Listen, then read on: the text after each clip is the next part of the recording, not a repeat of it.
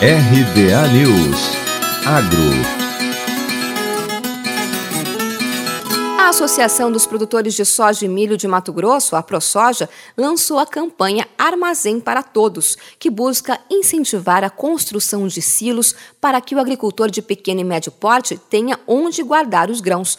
O estado é o maior produtor nacional de soja e milho e as estruturas de armazenagem disponíveis não são suficientes, sendo este um dos grandes gargalos do setor, conforme informou a entidade. Atualmente, a produção de grãos alcança 70 150 milhões de toneladas e a capacidade de armazém conta com 2.211 unidades. Segundo o presidente da ProSoja, Fernando Cadori, o produtor precisa ser dono daquilo que produz. A armazenagem tem que ser para todos. Segundo a campanha, ter um silo disponível garante ao produtor rentabilidade, tranquilidade na colheita e reduz o fluxo nas rodovias, custo de produção e frete, desgastes na logística e desperdício de alimentos. Cadore enfatizou que é hora de quebrar paradigmas, desburocratizar o acesso ao crédito para armazenagem.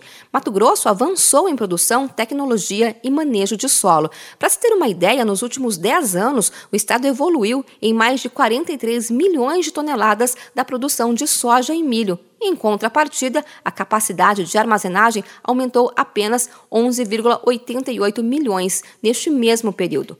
Com a expectativa de avanço produtivo nos próximos anos, Mato Grosso precisaria ampliar a capacidade estática para 125 milhões de toneladas até 2030, ou seja, teria que apresentar uma taxa de crescimento anual da capacidade de armazenagem na ordem de 22,9% frente aos 3,7% observados nos últimos anos. De Campinas, Luciane Iuri.